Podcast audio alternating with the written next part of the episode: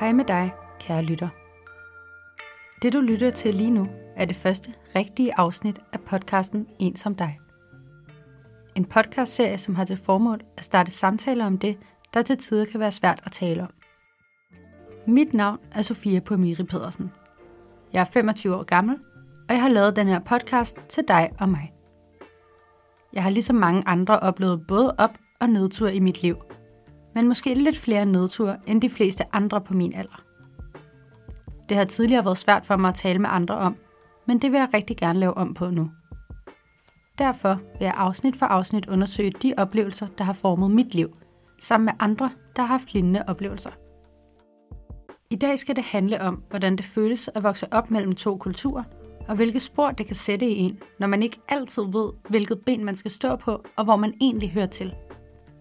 Jeg skal tale med en gæst i dag, som har oplevet det samme, og det er dig, Maja. Hej med dig. Hej. Du er ligesom mig vokset op med en far, der var fra Iran, og en mor, der var fra Danmark.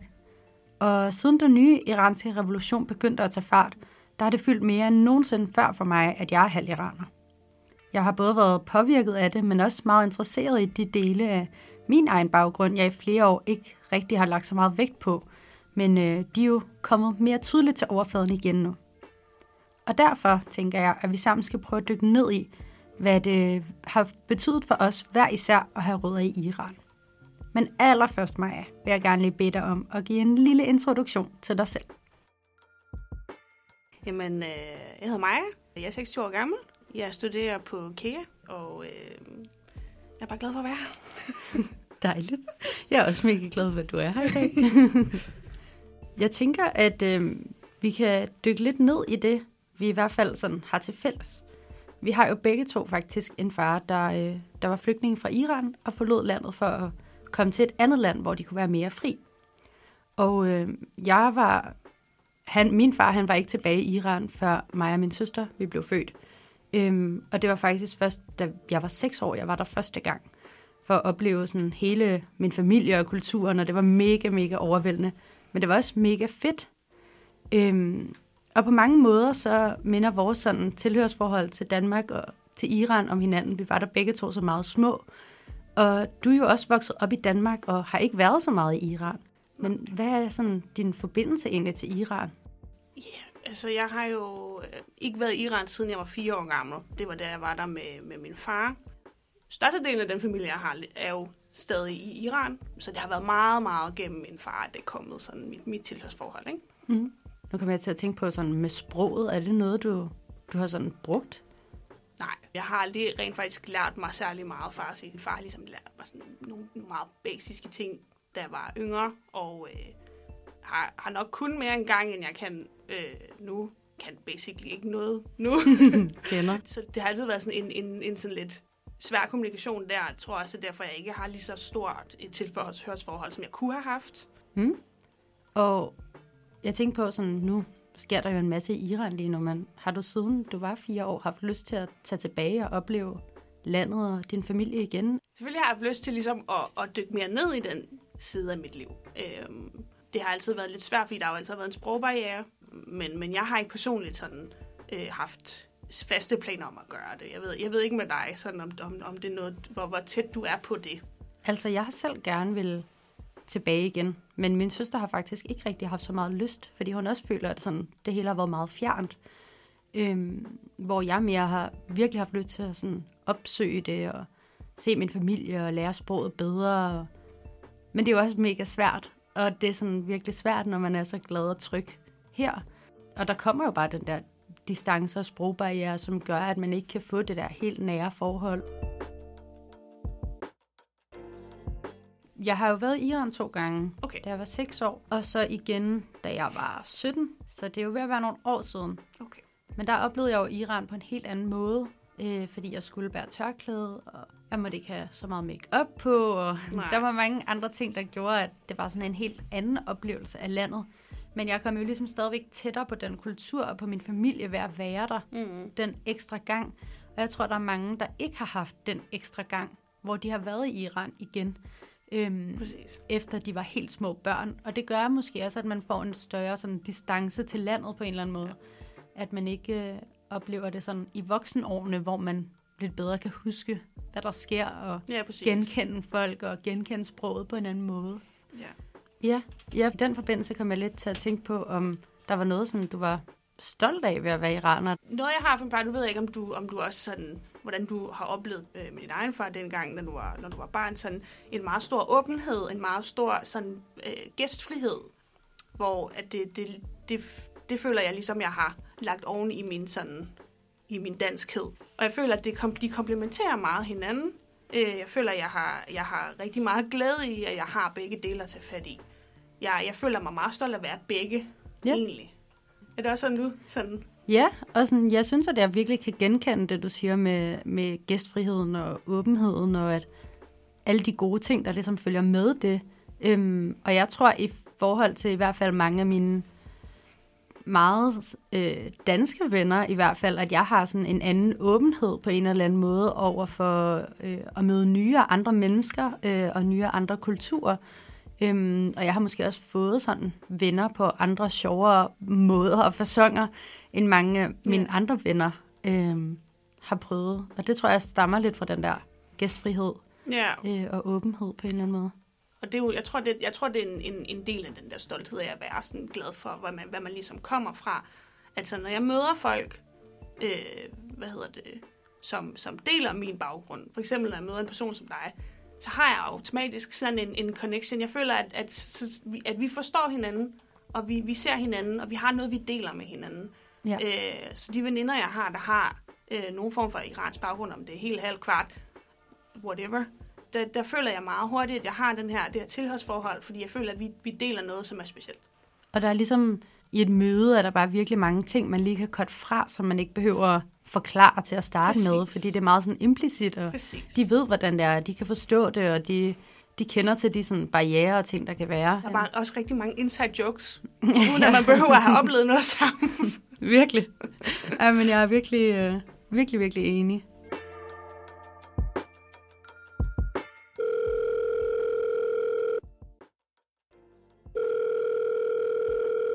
Hej Maria.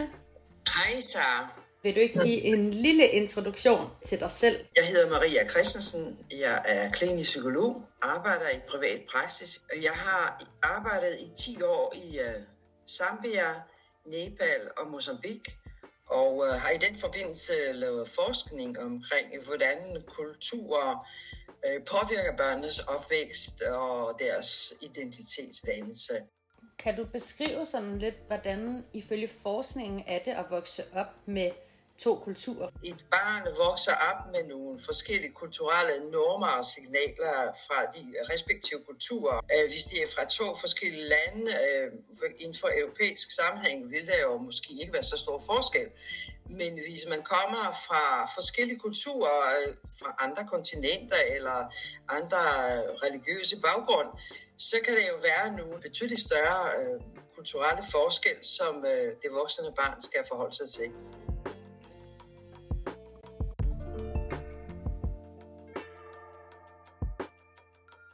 Da jeg gik i folkeskolen, så på min skole var det meget, der var ikke så mange med sådan en mellemøstlig baggrund, eller så mange multikulturelle.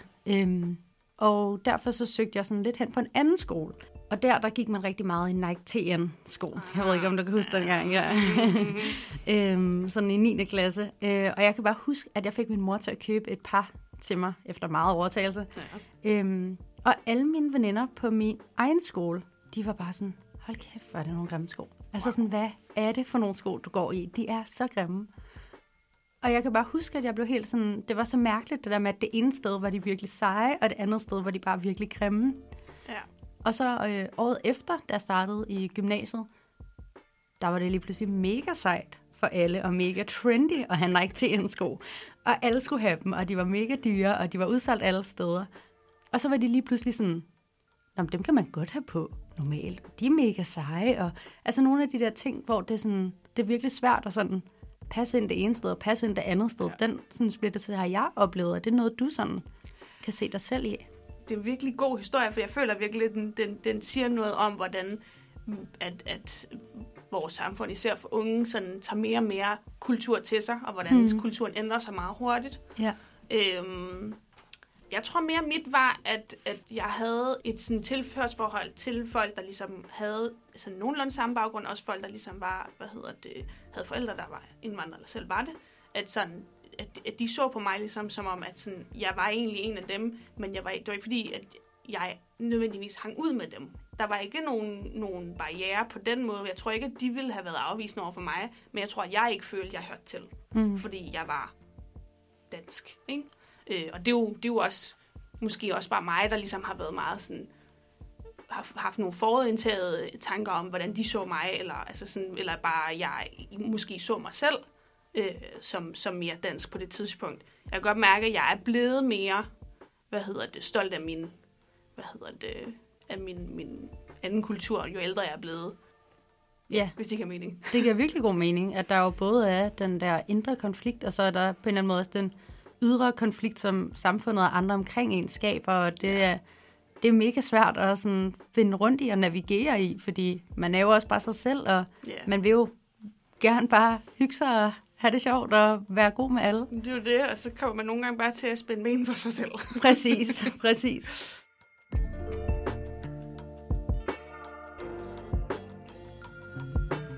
Hvis man i familien eksempelvis har forældre fra to forskellige kulturelle baggrunde, så vil man jo selvfølgelig have to forskellige kulturelle sæt, der mødes i en familiesammenhæng, som barnet skal lære at respektere og forstå og forholde sig til, og også udfordre. Altså, som barnet vokser og begynder, man stiller spørgsmålstegn ved det, man får at vide hos sine forældre, og det, man får at vide for eksempel i skolen og i de omgivelser, hvor man ellers trives. Og begynder at danne sig sine egne idéer om, hvem man er og hvor man synes er rigtigt. Man ligesom undersøger de forskellige værdier og udfordrer dem og finder frem til sin egen kulturelle identitet, kan man sige. Jeg mener generelt, at de børn, der er flere kulturelle, de har også utrolig mange styrker i forhold til meget monokulturelle personer. Altså, de er mere observante, og de er mere socialt tilpassede. De kan bedre aflæse de forskellige kulturelle koder, og kan bedre socialisere sig med folk, der er anderledes. De er mere tolerante over for anderledes. Altså, de tænker også ude af boksen mere end monokulturelle mennesker gør, fordi de har jo set forskellige modeller for løsninger. Så dem der er meget ensporet i deres tankegang, de kan jo selvfølgelig ikke være så kreativt tænkende som folk, der har set forskellige modeller for løsninger.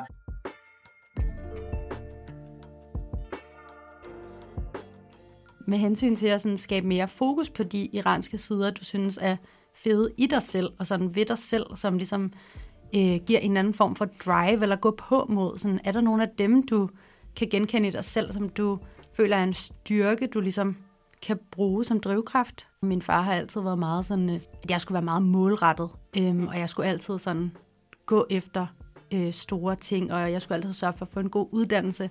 Og selvom det har været mega irriterende i mange år at høre på, sådan, få nu den uddannelse, få de gode karakterer, gør dit og dut og dat, så har det jo også på en eller anden måde givet mig en drivkraft i, at jeg vil rigtig mange ting. Og det føler jeg er en eller anden drivkraft, jeg har fået rigtig meget fra min far. Og det ved jeg ikke, om nødvendigvis kun er, fordi man er iraner, men der er jo en anden forventning i Iran til det med sådan en uddannelse i hvert fald. Kan du også genkende det? Ja, 100%. Altså min far har jo en meget kørende joke med, at vi skal være læge eller tandlæge. Ja, præcis. Men han er jo selvfølgelig sjov, og han er jo stolt af os alle sammen, og han er jo bare opmærksom på at fortælle mig, at jeg skal huske at passe min skole, og prioritere min skole, fordi det er min fremtid, og det har han altid lagt meget vægt på mig og alle mine søskende.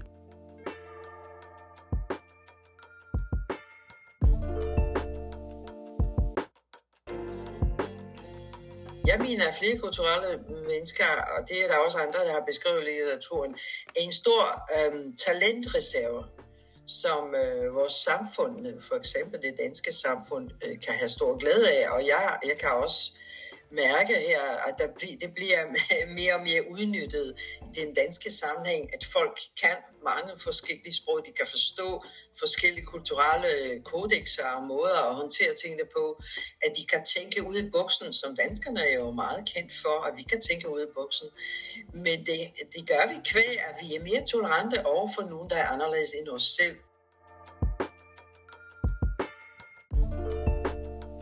Til et af de større spørgsmål. Ja.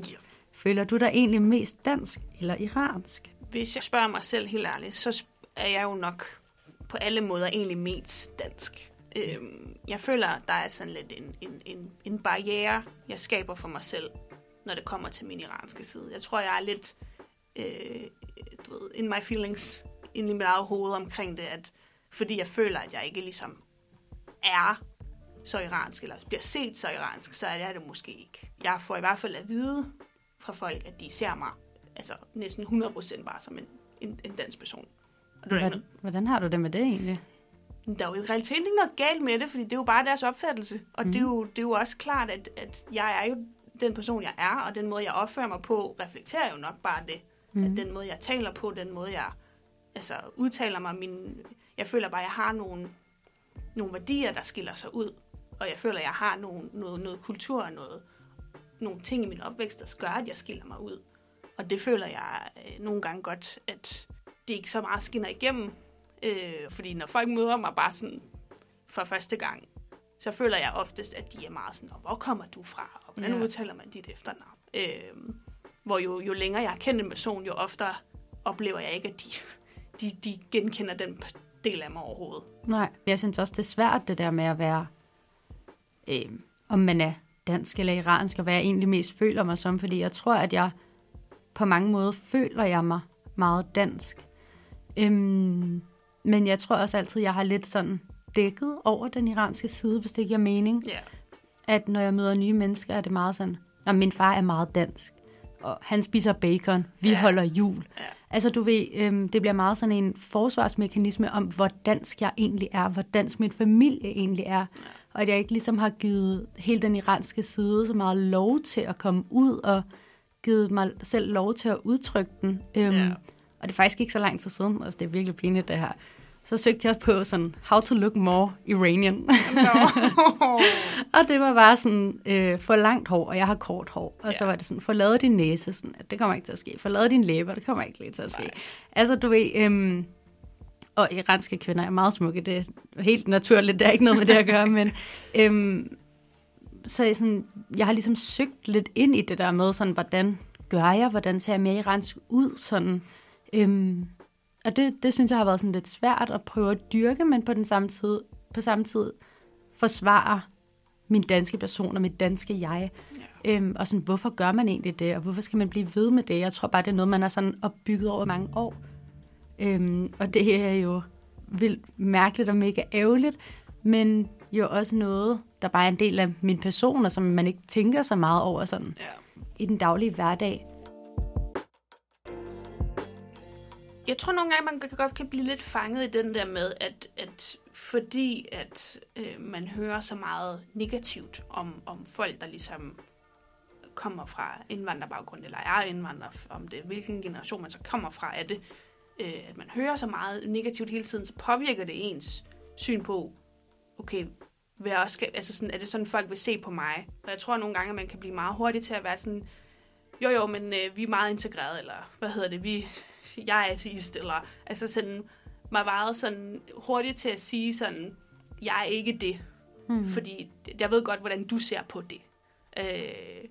Og det tror jeg i hvert fald, at det der har været for mig nogle gange, og at man ikke, nogle gange når man ikke engang tænker over det, før det rød ud af munden på en, at man ikke er muslim. Sådan, og det er sådan et, hvorfor gør det en forskel? Altså sådan, jeg er personlig ateist, men hvorfor er det, jeg er så hurtig til at skulle fortælle det til folk? Hvorfor rager det dem? Hvorfor er det, at jeg føler, at jeg skal beskytte mig selv på den måde, ved at være sådan, jeg har ikke noget med nogen religion at gøre. Jeg føler, at det er, sådan, det er den fælde, man nogle gange lidt falder i, synes jeg personligt. At man vil ikke være anderledes.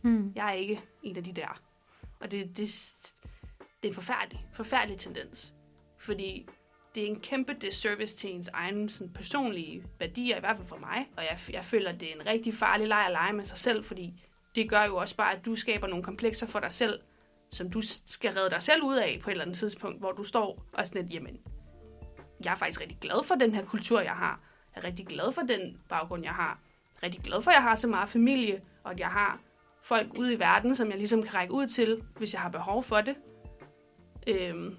Og så gør du en disservice til dem og dig selv ved ligesom at skubbe det til siden. Det er i hvert fald det syn, jeg har på det. Ja. Jeg ved ikke, hvordan du... Jamen, altså, jeg kan godt sætte mig ind i det, du siger. Jeg føler, at nogle gange, så er det en måde at hjælpe sig selv på. Mm. Altså, for mig er det hjælp til selvhjælp på en eller anden måde, fordi ofte, når man står i en situation, hvor man møder nogen, og det er jo ofte dem, man forsvarer sig overfor, at dem, man nærmest ikke engang kender endnu. Det er folk i byen, det er folks venner, det er nye folk på studiet, det er, altså... og det er for ligesom... at give en hurtig indikation på, hvem er jeg? Yeah. Og måske mere, hvem er jeg ikke? Yeah. Fordi som du siger, der er så meget opreklameret omkring, hvordan man burde være, eller hvordan man kan være, man er, og det er så negativt stemt altid. Så man prøver jo bare at forsvare sig selv også, og sin egen familie, og være sådan, lad være med at se mig på den måde. Yeah. Jeg er mere dansk, og som du siger, det er jo kan jo være mega farlig, lege med sig selv, fordi man lige pludselig kommer mega meget på dybt vand, og man ikke står ved, hvem man egentlig er, og hvad man synes om ens egen værdier, og hvad man synes om ens egen familie. Og det er jo mega svært dilemma at stå i, og mega svært at sådan finde fodfæste i. Så det synes jeg virkelig godt, jeg kan genkende. Ja. Og det er jo også, jeg tror især, når man er ung, man er dømmende, man er usikker, man gør alt, hvad man kan for, at jeg er den, der er den gode, og jeg skal være med de gode, fordi så er vi er alle sammen sammen, og så er det de der mærkelige derovre, dem skal vi ikke være sammen med, dem kender vi ikke, og dem er vi ikke en del af. Og det er jo noget, jeg ligesom har måttet kæmpe med, jo ældre jeg er blevet, med ligesom at skulle have få den afviklet med mig selv. Hvilket selvfølgelig også har par... gjort, at jeg har jo det her kæmpe skel, synes jeg i hvert fald, inde i mit hoved, omkring ligesom hvor min identitet er, og hvor jeg gerne vil være.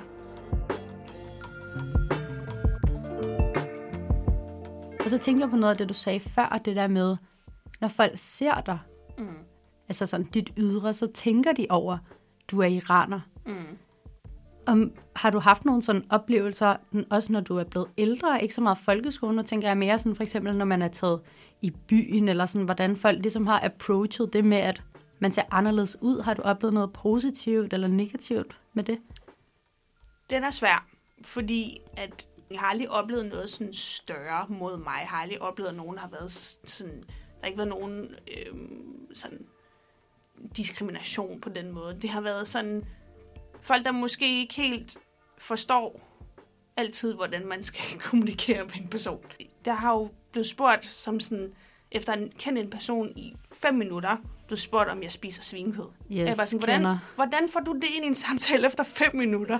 Det er heldigvis sjældent noget, der sker. Og jeg har bare mødt så mange folk, der har oplevet det samme, hvor det er sådan noget med sådan, hvor kommer du virkelig fra? Jeg har bare sådan, jeg kommer fra Danmark. Hvis du gerne vil vide, hvorfor jeg har mørkt hår og brune øjne, så kan jeg godt fortælle dig, hvorfor. Og det er jo, jeg føler, det er en meget klassisk ting, og jeg føler, at der er rigtig mange, der godt kan relatere til den specifikke ting. Fordi jeg kender så mange mennesker, der har fortalt mig præcis den samme historie. Jeg tænker, at sådan, når jeg for eksempel i byen, eller startede på studie, eller sådan, det der med, at folk altid er sådan, nå, hvor er du fra? Yeah. Og så er man sådan, jeg er fra Danmark. Og så er de sådan... Man kan bare se det der i deres blik, hvor de er sådan, det var ikke det, hvor er du fra? Og så er det sådan, nå, men jeg er vokset op i Allerød. Sådan, nej, hvor er du fra? Altså, sådan, altså det er så svært det der med, hvordan spørger man, og det der med, de skal spørge, og det bliver på en eller anden måde så tragikomisk, fordi man ved jo godt, hvad de leder efter. Men nogle gange så er man også bare sådan, hvorfor? Du vil bare vide det, fordi din nysgerrighed betyder mere for dig, end at jeg er komfortabel.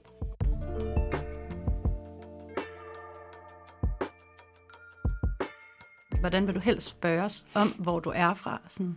Jeg tror måske bare, jeg vil foretrække, at der kunne være en form for fælles kommunikation om, hvor hvis du gerne vil snakke med en person om, hvad deres baggrund er. Åbne op over for mig, så vil jeg åbne op over for dig. Jeg er meget, jeg føler, jeg er meget simpel på det punkt. Jeg har virkelig, virkelig let ved at være sådan åben over for andre. Jeg vil sagtens snakke om min baggrund. Jeg vil sagtens snakke om, hvor jeg kommer fra. Jeg skal lige føle, at du kommer og spørger mig, fordi at du gerne vil kende mig, ikke bare fordi at du vil gerne vide, hvorfor jeg har krøllet hår. Jeg har det på præcis samme måde. Altså sådan, hvor kommer interessen fra? Og det der med nogle gange, at det er sådan, nå, Sofia, du må være fra Spanien. Og så er det sådan, nej, jeg er dansk, og så bliver de så ved, og så er man sådan, nej, min far var fra Iran.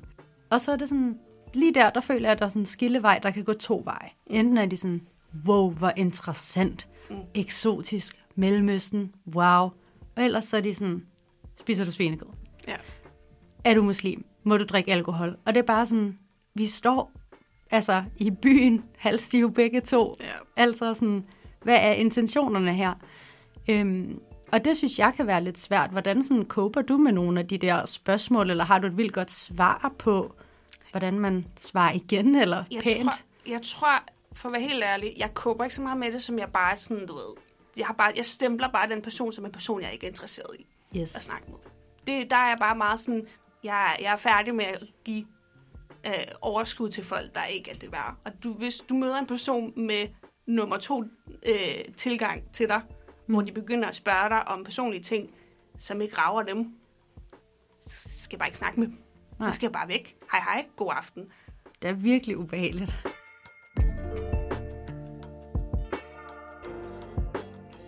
Og så tænkte jeg på sådan det der med, når man ligesom også er ude med andre, eller har danske venner. Der er jo mange af de ting, de ikke oplever på samme måde. Så det der med igen, sådan, føler du dig anderledes end dem, som ikke er vokset op mellem to kulturer. Jeg har et eksempel fra mig selv. Dengang man kom i puberteten, der er der sådan en ting med, at folk, der er lidt mixed, lidt ofte kommer tidligere i puberteten. Det gør jeg i hvert fald, og jeg begyndte at få bryster lidt før nogle af de andre på min skole. Mm. Og det var sådan lidt svært, kan jeg huske. Ja. Men når jeg så mødte min fars familie, så var de altid sådan, ej, hvor har du små bryster?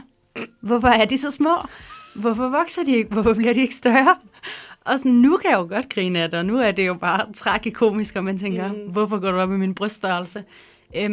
Men på min mors side er der ligesom ikke, har man ikke vildt store bryster, som mange af de andre iranske kvinder har. Jeg ved ikke, om der er noget genetisk. Så jeg følte mig ligesom udenfor på begge sider, at i skolen, der havde jeg ligesom for store bryster til, det var normalt. Men i sådan det iranske community havde jeg sådan for små bryster til, det var normalt. Så det der med sådan at vokse op mellem to kulturer og føle, at man ikke ligesom sådan helt på en eller anden måde hører til nogen steder. Altså nu er det jo meget sådan metaforisk, men jeg ved ikke, om det er noget, sådan, du har haft nogle oplevelser eller noget, du kan genkende dig selv i på en eller anden måde, altså, med at se anderledes ud, for eksempel? Det er et godt eksempel. Jeg tror, at det, jeg husker mest, når det kommer til sådan noget der, for eksempel med puberteten, sådan, altså at man altså sådan, har jo, i forhold til de andre piger i ens klasse, har man jo rimelig mørke hår på armene, og fik lige måske lidt overskæg på. Og der med, det kan jeg godt genkende, at man havde nogle fysiske attributter, som man ikke delte med andre, som man kunne være meget sådan usikker på, fordi sådan, altså sådan, jeg er blevet iskold over for det nu. Altså sådan, jeg har lige nu. Jeg har ikke vokset min overlæbe i lang tid. Jeg er så doven. Burde nok gøre det, men at jeg godt husker, at som en yngre var der rigtig mange ting, jeg synes, jeg kunne tage fat i, som jeg var usikker omkring.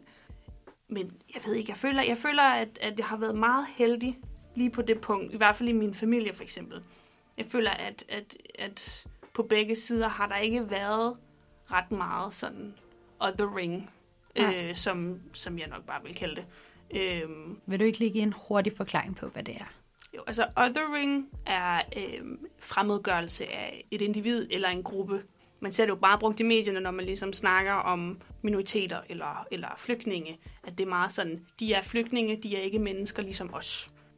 Jeg føler, at selvom jeg har min mors side familie, som alle er meget blonde, blåede mennesker, som jo står i kæmpe kontrast til, hvordan mine søskende og jeg ser ud, at jeg har aldrig følt mig anderledes. Jeg kan godt se, at vi er anderledes, og jeg kan mærke det meget mere nu, men jeg har aldrig følt det på samme måde internt.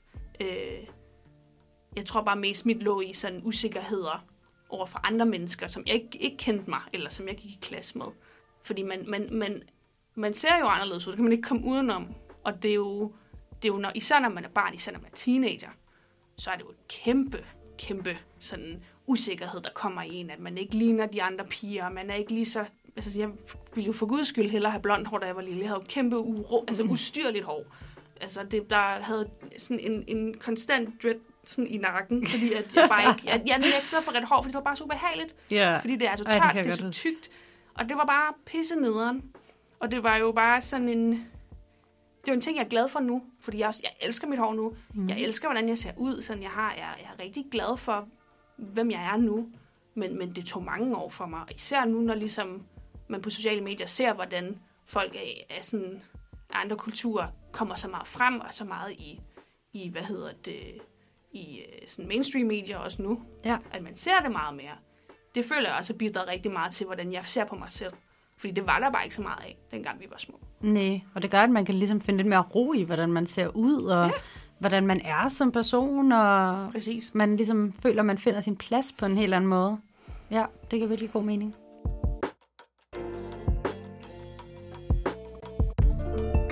Især i den der skrøbelige periode, som pubertet nu er for de fleste mennesker, spiller en rolle, at man ser på nogle punkter anderledes ud.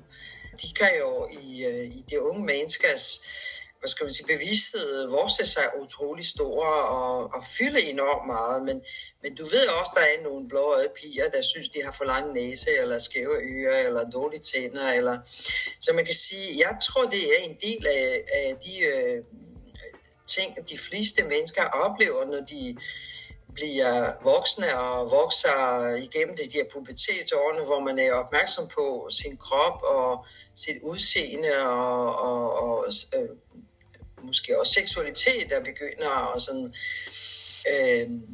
vise sig frem på forskellige vis. Ikke? Så jeg vil i den sammenhæng prøve på at normalisere de her ting på en eller anden måde, hvis jeg var lærer, eller også hvis jeg snakker med unge mennesker. Altså nogle er store, nogle er små, nogle er tykke, nogle er tynde, og nogle har altså mørkere hår end andre, eller krøller. Så jeg tænker, at selvfølgelig er det jo vigtige ting, men man er nødt til at snakke om det på mere... hvad skal man sige, generelt plan, og ligesom normalisere det i forhold til, hvad andre børn også oplever. Og det er ikke for, at jeg vil nedværdie, altså det, at man for eksempel har en anden hudfarve, hvis man er afrikansk herkomst, eller kommer fra Asien eller Indien for eksempel, hvor man også kan være enormt mørke, ikke? Kan man sige, man kan også i nogle sammenhæng opfatte det som noget positivt. Man kan også skille sig ud på en positiv måde. Men det er jo klart, det er de voksne mennesker, der er omkring unge mennesker, de er nødt til at hjælpe en på vejen til at finde den her positivt syn på det, der sker i ens liv. Og det gør vi ved at snakke om tingene. Altså åbenhed og... så man ikke diskriminerer på baggrund af udseende for eksempel, eller at man ikke påpeger noget som vigtigt, når i virkeligheden er det jo en lille ting, ikke? Når det kommer til stykket, ikke? Altså det ikke udvikler sig til mobning.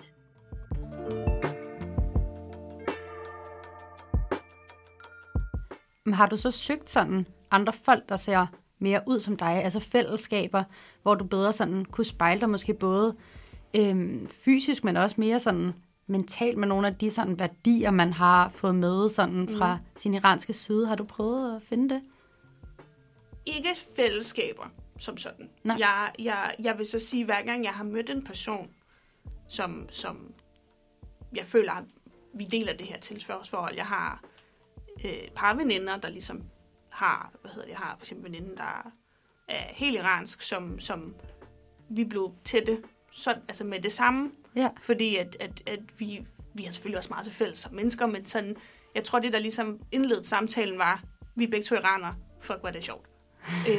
Og det var også det, jeg følte meget sådan hurtigt, at der var en forbindelse, som var sådan usagt. Ja. Og det er det, jeg føler, jeg har i sådan quote-unquote community, at sådan, jeg har folk omkring mig, som jeg ligesom kan spejle mig i. Og det er ligesom, jeg tror, at det har altid været, det har været nok for mig. Jeg har fornemmelse af, at du har søgt mod sådan community. Jeg føler, at du er meget god til sådan at dykke ned i sådan nogle ting. Uha, altså, jeg vil sige, at det er et år siden, jeg fik min egen første iranske ven. Ah. Ja, og nu er der 2. Så det vokser, og det er jo mega dejligt. Og det er mega rart at se dem og være sammen med dem, og som du siger, der er en helt anden intimitet, og der er så meget usagt. Og når man griner, så ved man, hvad der ligger bagved, og altså alle de der fælles ting, og sådan nogle små ting, som når man kommer hjem til folk, og man lige har en lille ting med, eller man tager sin tallerken ud, eller sådan, du ved, det kommer helt ned i de der små ting, hvor man bare sådan, wow, vi er bare så ens på så mange måder. Og det er bare sådan mega rart, men jeg føler også, at med alt det, der sker lige nu, for eksempel med den nye revolution og med alle demonstrationerne og sådan noget, der har jeg også virkelig søgt den her iranske side meget mere. Og jeg har gået til nogle forskellige events og sådan noget, men der føler jeg også, det er virkelig svært det der med, der er nogen, som er sådan helt iranere, som måske er kommet hertil, da de var meget små, eller som er kommet hertil senere hen i livet, og det der med, der er en anden barriere på en eller anden måde, med at man ikke selv kan sproget, og man ikke kan tale ind i kulturen på den måde. Det synes jeg har været vildt svært i hele det her med at sådan skulle finde et fællesskab, men også føle sig meget ensom i det fællesskab. Yeah. Fordi man ved, man ikke kan på en eller anden måde blive en del af kernen, hvis det ikke er mening. At man hele tiden er i cirklen udenom. Og det føler man jo lige pludselig sådan på 2 sider på en eller anden måde, for mig i hvert fald, at sådan, hvilken kerne vil jeg være en del af, og vil jeg være en del af sådan den kerne, så sådan, fællesskabet skaber også noget splittelse på en eller anden måde. Vi er jo mennesker, og selvom mennesker er flokdyr, så er vi jo også meget, meget forskellige fra hinanden, og det er meget nemt, at når man ligesom bliver mødt med noget, at man kan være hurtig til at afvise det, hvis det ikke er noget, man ved, hvordan man skal arbejde med.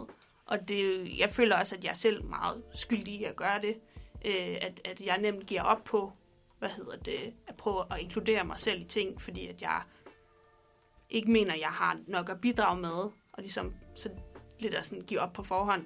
Jeg ser for eksempel en af mine veninder, der er altid til demonstrationer for hvad der foregår i Iran lige nu, og jeg synes, det er mega nice. Synes, det er mega fedt, at hun er ude og stå der sammen med sin familie. Men jeg tror, fordi at jeg ikke kan genkende mig selv i præcis, hvor de står, så har jeg ikke ligesom kunne se, hvor min plads i det var. Selv hvis jeg har en plads der. Og jeg føler, at jeg kigger på dem, og jeg kigger på mig selv, og jeg er sådan lidt, hvor hører jeg til i det her? Og hvor er min ret til at høre til i det her? Og det skaber sådan en... Altså, jeg har omtalt det før som sådan en præstationsangst for sådan, er jeg nok? Altså sådan, kan jeg tillade mig at stikke hånden ind i den her, boble af kultur og liv og folkefærsen? Altså, kan jeg tillade mig det, når jeg står på den her side af hegnet? Det er jo kun en barriere, jeg har sat mig selv. Yeah. Der er jo ikke nogen, der sætter den barriere for mig. Nej, og det er lidt også det, du snakkede ind i før med, at der var så mange af dine venner, der så dig som dansk.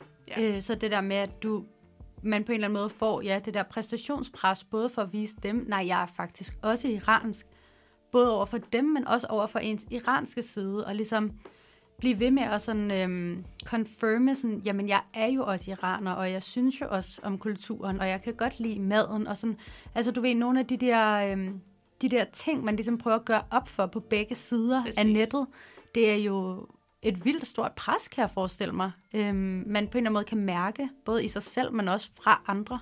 Præcis. Og jeg tror mest faktisk, at det kommer fra mig selv, for jeg tror ikke, der er særlig mange, jeg kender, hvis nogen jeg kender, der har en forventning om, at jeg skal være noget andet, end det, de ser mig som. Men jeg føler, at min opfattelse og måde at være i det på, har været lidt anderledes fra dig, hvor du ligesom har stået lidt mere på den danske side og rakt ud efter den iranske side. Yeah. der har jeg lidt mere sådan vaklet imellem sådan to kerner, sådan den danske kerne og den iranske kerne, og måske stadigvæk ikke fundet mig til rette i nogen af lejrene på en eller anden måde, og ikke fordi man jo skal vælge, det kan kombineres, men det er som om, det ikke er blevet kombineret endnu. Og jeg kan huske, der i folkeskolen, der søgte jeg jo rigtig meget den iranske side, og prøvede at være meget over på den anden skole, hvor der var mange flere fra Mellemøsten, der var prøvede at gå i sådan noget af det tøj, de gik i, og altså sådan, du ved, men det der med, man ikke helt var passet ind nogen af stederne, det var en virkelig svær oplevelse, og det føler jeg er noget, der er fulgt med nu, hvor jeg ligesom stadigvæk ikke helt kan finde fodfæste. Og der har vi jo nok haft sådan lidt en helt sådan kontra tilgang til det på en eller anden måde, at jeg har jo gået sådan virkelig meget ind i det, og også virkelig været sådan nærmest til alle, ikke til alle, men så rigtig mange demonstrationer, og sådan virkelig opsøgt, og delt. Og det handler jo om mange flere ting, end sådan, hvad man lige synes, fordi man kan jo sagtens synes det samme, men ikke gøre præcis de samme ting. Så på den måde er det jo vildt sjovt, at vi har sådan den samme opfattelse af mange af tingene, men også ser på det, eller i hvert fald har sådan ageret forskelligt. Ja, det er meget tydeligt, at vi har meget forskellige oplevelser, på trods af, at vi egentlig har mange af de samme udgangspunkter, præcis. Synes jeg. Ja.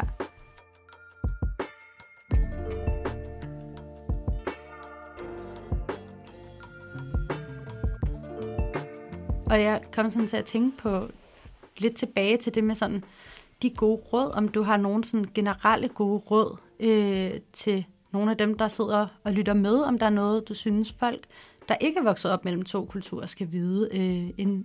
En måde, der vil hjælpe dig, hvis folk interagerede med dig på, eller stillede dig spørgsmål på, eller så dig på. Hvis man har en person i sit liv, som kommer fra noget andet end en selv, og måske står i samme position som os med ligesom at have en fod i hver verden, ikke? At måske overveje, hvordan den person identificerer sig selv. Fordi jeg føler, at rigtig mange kan være rigtig hurtige til at beslutte sig for, hvad en anden persons identitet er. Jeg føler i hvert fald ofte, at jeg oplever, at folk ligesom beslutter sig for, når de har lært mig at kende, at jeg er bare dansker, og det er sådan, de ser mig, og det er det. Ja. Og så betyder min iranske side ikke rigtig noget længere. Det er din opfattelse, det må du gerne have, men det er ikke min. Fordi jeg har haft diskussioner med folk omkring det her, hvor de sådan, jamen du er jo bare, stop. Jeg er, hvad jeg mener, jeg er. Og hvis du ser mig anderledes, det skulle du have lov til. Men det betyder ikke, at jeg skal frelægge mig, hvad jeg har af egen identitet. Vi kan godt coexist. Ja, og det kan man sige er jo også et godt råd til folk, der selv sidder er splittet mellem to kulturer, og har det vildt svært ved at finde fodfæste i det, at det, de mærker, er det rigtige, og det behøves ikke nødvendigvis at forklares. Du behøver ikke at forsvare det. Så det er jo sådan jeg synes, det er et virkelig godt råd, der er meget dobbeltsidigt, og som kan give begge parter noget ro, og en måde at være i det hele på. Tusind tak, Maja, fordi du har været med til at starte den her samtale med mig, og for alle dine gode input og gode råd. Det har virkelig været en fornøjelse. Jamen, selvfølgelig. Det har været pissehyggeligt, og det har været pisselærerigt også, og jeg er glad for, at du er inviteret. Dejligt.